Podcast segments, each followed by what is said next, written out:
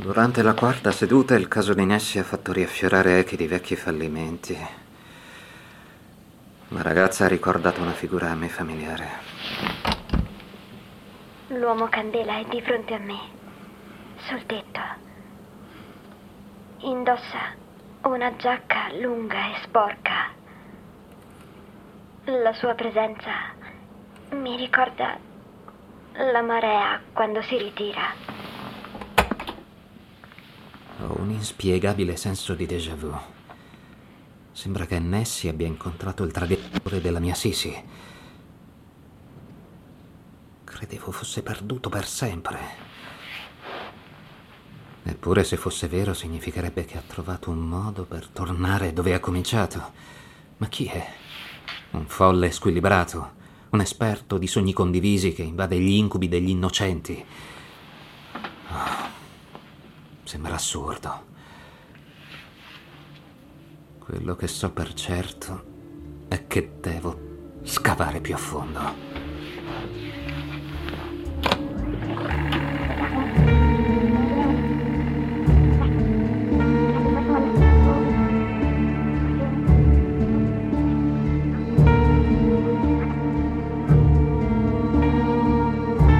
State ascoltando Il suono degli incubi. Una serie podcast dall'universo di Little Nightmares.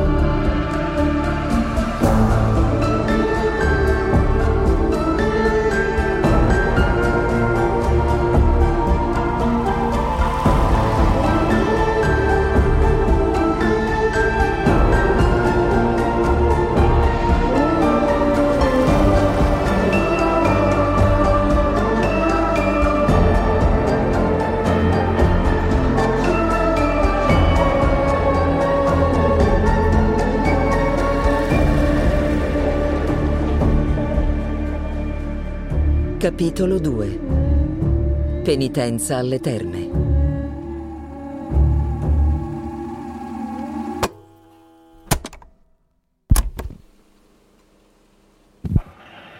Parla il dottore. Registrazione 57, seduta 4, paziente numero... Paziente Nessi. Sono stato presuntuoso, troppo critico. Ora ritengo essenziale dare priorità alla terapia di Nessi rispetto a quella di altri, in quanto dimostra facoltà onirologiche fuori dal comune. Per scavare a fondo, oggi ricorrerò a un metodo non convenzionale.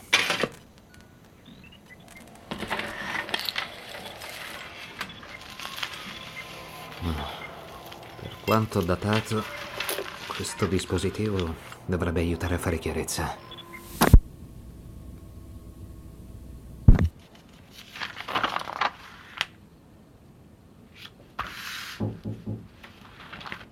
Prego, entra. Come andiamo oggi, Nessi? Otto, cosa fa una pietra che ha ricevuto una brutta notizia? È una barzelletta? Sì, ma non so come prosegui. Devo pensarci. Ehi, guarda! Una falena! Eh già. Una volta siamo andati in vacanza, sotto consiglio del medico. Ogni sera, intorno al mio balcone si radunavano sciami di falene. Mi affascinavano. I loro modi, la loro esistenza. Le mettevo nei barattoli di plastica di mamma. Potrebbe essere un'occasione per parlarmi di tua madre. Preferirei di no. Mamma non andava matta per gli insetti. Le falene erano le mie preferite, attratte dalla luce come vittime di un incantesimo. Forse ti rivedi un po' in una falena? Vulnerabile sotto i riflettori. La fama che hai ottenuto dopo la guarigione. Non mi sento guarita. Per niente. Ti senti ancora avvolta dall'oscurità? Sì, ma mi piacerebbe provare a volare verso la luce. Allora lascia che ti faccia da guida. Insieme ci lasceremo alle spalle questa oscurità. Quello che hai detto mi ricorda il posto che ho visitato. In vacanza? No, ieri notte, nel sogno. È meglio che tu sia a tuo agio prima di iniziare. Oh, ma io sto bene. Sono calma. Posso raccontartelo? Se ti va, allora credo... Mi sveglio su un tetto, l'aria è umida. Sbircio di sotto e vedo l'oceano che arriva fino all'orizzonte. Sulla riva più vicina delle macchine, simili a pesci giganti, strisciano fuori dall'acqua e dalle loro bocche escono donne e uomini paffuti. I loro volti sono nascosti dietro maschere di legno e i loro corpi sono coperti da vestiti sporchi. Alcuni si appoggiano a bastoni per percorrere il lungo sentiero tortuoso che va dalla spiaggia al mercato di sotto. La loro destinazione è dietro di me. Un centro termale, fatiscente e distante. Una voce mi sussurra Ehi! Così mi giro e vedo un bambino sporco e affannato che scende da una scala. Indossa pantaloncini malconci e una maglietta ricoperta di spille. Dice, sai come si va via da qui? Gli rispondo che anch'io mi sono persa, ma lui insiste nel voler proseguire insieme. Mi dice, gli altri bambini mi chiamano Jester il giullare, perché conosco tante barzellette, te ne racconto una. Non rispondo. Così inizia. Un uomo fa notare a un suo amico che si innamora troppo facilmente. E poi si ferma. Deve aver capito che una parte di lui è scomparsa come se quel posto lo stesse cambiando. Invece io mi accorgo che il mio mal di testa è sparito. Jaster grida, oh, gli dice, con tutte quelle nuove fiamme andrai a fuoco. Ecco come ti è venuta in mente la barzelletta. Hai già incontrato un bambino in un incubo, ma questo sembra molto più normale. Sembrava uno dei miei compagni di scuola, ma era gentile. A scuola mi prendevano in giro. Beh, finché stavo bene. Dopo la malattia dell'acqua, quegli stessi bambini che mi facevano camminare col terrore hanno iniziato a leccarmi i piedi. Ma io sono rimasta la stessa. Buffo. Mi sento meno me stessa ora rispetto a prima. I bambini sanno essere crudeli, ma anch'io avevo chi mi tormentava da ragazzo. Davvero? Eh, purtroppo è una cosa comune. Cos'è successo dopo? Jester mi tira un braccio. Guarda, dice, indicando delle lunghe assi di legno disposte come ponti tra i tetti. Altri bambini hanno percorso quel sentiero. Altri bambini? Le assi sono state posizionate lì. Sono troppo strette per quegli adulti paffuti. Devono essere stati altri bambini. E Jester, anche lui era reale. Ne sentivo la presenza come sento la tua a otto in questa stanza. Potrebbe trattarsi del sogno condiviso di cui parlavi. Non saltiamo le conclusioni. Continua. Le assi?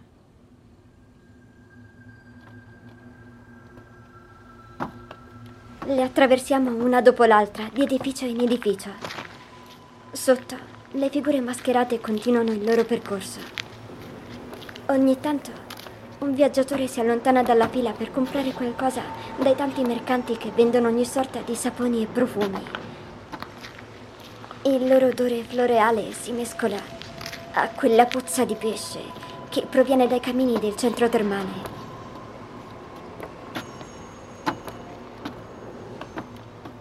Una volta raggiunto l'ultimo edificio, la nostra unica opzione è scendere da una lunga scala, strisciare di lato e finire in un vicolo. Jester è un tipo nervoso, così per dargli coraggio gli chiedo: Conosci un'altra barzelletta? E lui risponde: Oh, giusto. Cosa fa una pietra che ha ricevuto una brutta notizia? Ed eccolo di nuovo. Quello sguardo perso Ce l'aveva anche mia nonna. Gli chiedo, Non te la ricordi? non te la ricordi? E Jester risponde, Mi verrà in mente una volta sceso. mi verrà in mente una volta sceso giù. Ma prima che possa seguirlo, sento una voce provenire dal tetto. È confusa. E poi lo vedo. L'uomo dal volto impossibile. È lo stesso della stanza dei barattoli di vetro, ma non riesco a metterlo a fuoco. Si cerca di ricordare i dettagli. Te l'ho detto. Soprattutto quando parli di persone che hai visto diverse volte. Questa ricorrenza ha un significato. È uno specchio rotto. Una foto strappata in mille pezzi. È impossibile da ricomporre. Ho qui con me una colla magica per la tua mente.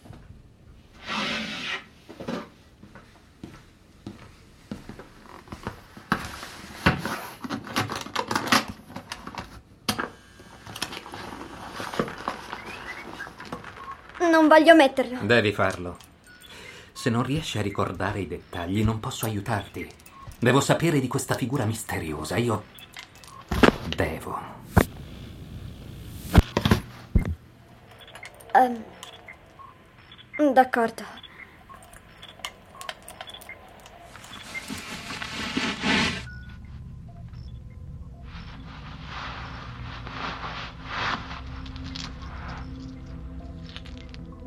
Un ciondolo. Apparteneva a una persona molto importante. Guardare la sua spirale mi ha sempre dato conforto. Ho scoperto che può offrire lo stesso conforto ai miei pazienti tramite l'ipnoterapia, che ti aiuterà a ricordare questo Uomo candela. Lo chiamo così. Vorrei che ora guardassi la spirale. Osserva come ondeggia, avanti e indietro, avanti e indietro. Perditi nella perpetua rotazione del suo disegno. E mentre vaghi con la mente, riprendi a sognare. Torna in quel mondo che si fa via via più nitido. Sì. Lo vedo. Allora parlami dell'uomo candela.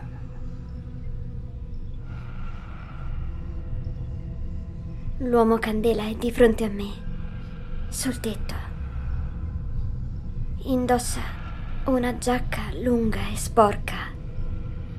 La sua presenza mi ricorda la marea quando si ritira e la sua faccia si muove sotto il cappello come una zuppa con pezzetti che affondano e risalgono. Aspetta. Ora lo vedo meglio. I suoi occhi sono lunghe fessure. La pelle è ruvida, cadente, come cera che si scioglie. Non parla, ma io so che l'uomo candela vuole che mi apra a questo posto. Sì, ci prova da tempo. Ogni notte. Ogni notte. Oh, ora vedo tutto. Una rete. Lui è stato con me per tutto il tempo. A guardare e osservare. In attesa. Cosa vuole? Non lo so. Sento delle urla. Mi giro a guardare. Continua a parlarmi. No, quando mi volto l'uomo candela è sparito. Io, io corro verso la scala. In basso vedo un bruto, ricoperto di verruche e con delle braccia sudice. Deve essersi allontanato dal gruppo. Noto che ha qualcosa in mano, che si agita come un pesce. È diretto al centro termale. Qualcosa mi dice di seguirlo. Mentre scendo dalla scala, passo davanti a una vetrina aperta. Così sbircio dentro. Il mercante dice con una voce rauca: Cosa. Cosa gradisce? Il cliente mette un gemito disperato e risponde: Sapore Sapone per lavare per lavare questa pelle impura. Così il mercante solleva una bottiglia contenente del liquido rosa e dice: Questo alleverà il dolore.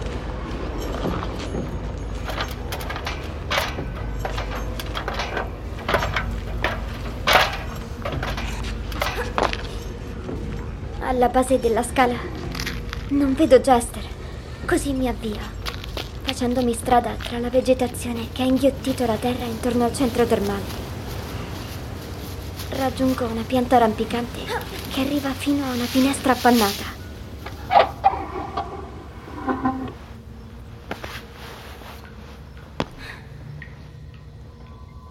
Finisco in una sorta di dispensa. Gli scaffali sono pieni di prodotti chimici, spazzole e secchi. La puzza di candeggina mi brucia gli occhi, così corro verso la porta.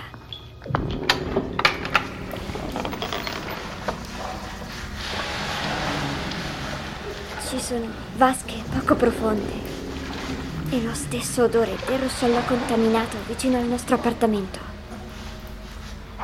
Parassita dell'acqua, la ossessione. È rimasto qualcosa, anche dopo la cura. Mi pizzica la pelle, mi tira dall'interno. La mia testa è come un marciapiede pieno di crepe. Mi prude il cuoio capelluto, mi prude tanto. Basta, basta grattarti.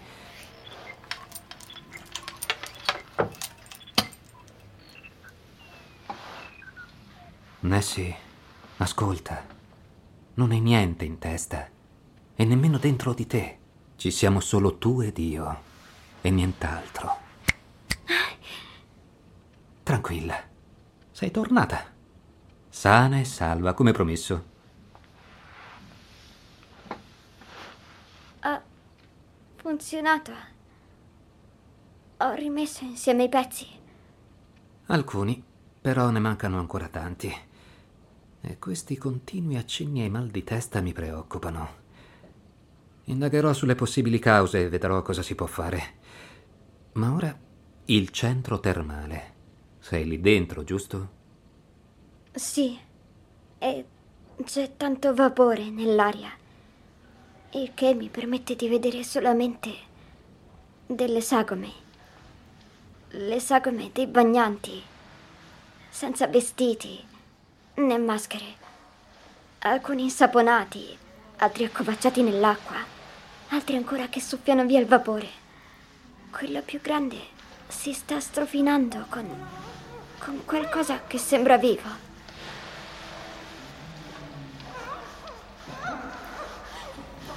Cammino tra il vapore e mi nascondo dietro un secchio. Quello enorme è di fronte a me. Sembra a malapena umano. Ha la pelle scorticata e scura e ripete in continuazione lavati con cura avrai un'anima pura. Poi capisco cosa... chi sta usando per strofinarsi. È il povero Jester che piange e si dimena per liberarsi. Presa dal terrore, io scivolo su una piastrella bagnata e nella stanza cala il silenzio. Tutti si voltano e dicono in coro purificala, purificala. Le voci si accavallano mentre le sagome si alzano e si avvicinano. I loro corpi sono tutti scorticati. Non posso fare niente per Jester, così io... Io mi rialzo e corro verso la porta, ma non si apre. I bagnanti avanzano e allungano le braccia. La mia mano sfiora una fessura nel muro, così mi ci infilo dentro appena in tempo.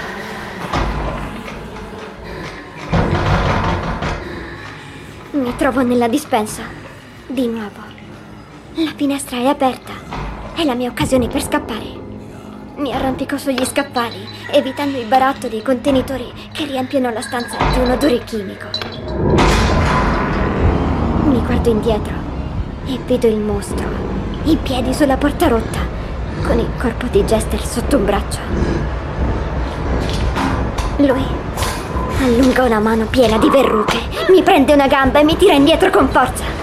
Non posso fare altro che allungare le braccia e sperare. Afferro un barattolo contenente del liquido bianco e mentre lui mi tira giù, il barattolo cade con me.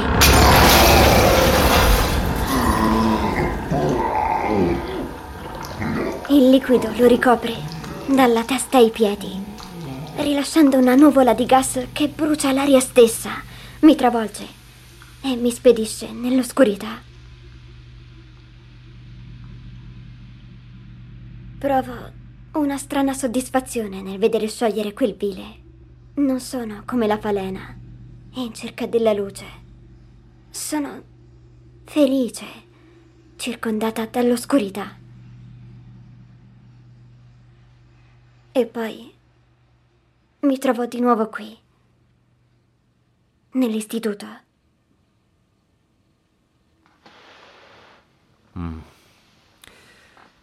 Stavolta siamo davanti a un conflitto più intenso e radicato, un desiderio di essere pulita.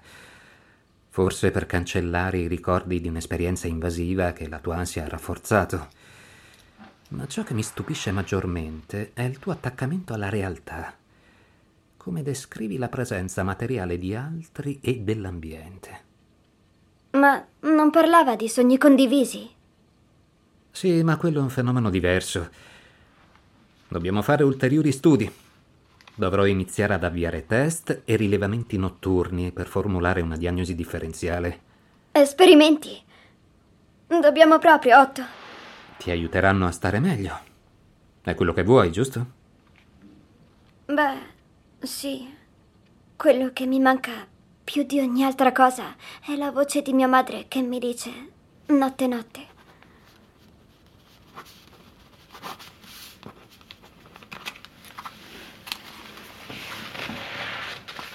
La pietra rimane di sasso. Come? È la risposta alla barzelletta di Jester. È vecchia. La pietra rimane di sasso.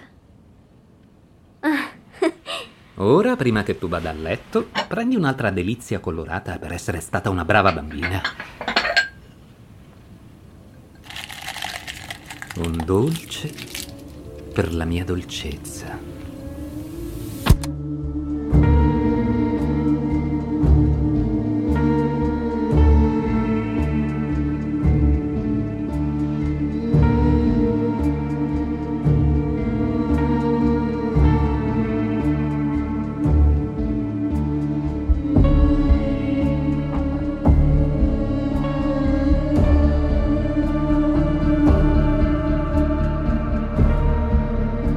Avete appena ascoltato il secondo episodio di Il suono degli incubi. Questo episodio è stato scritto da Mike Bambridge, ossia Super Horror Bro, e Lonnie Nagler. Lo showrunner è Lonnie Nagler. La serie originale è diretta da Tomà Rosès, mentre la versione italiana è diretta da Alessandro Luciana. Nessie è interpretata da Veronica Cuscusa. Otto è interpretato da Valerio Amoruso. Musiche realizzate da Tobias Lilia. L'episodio è stato registrato da Filippo Falco presso Jingle Bell, uno studio Keywords, e il mix è a cura di Laurent Nawawi per Keywords Studios Francia. Supervisione alla produzione di Alizé Debar. Questa serie è basata su Little Nightmares di Bandai Namco Europe.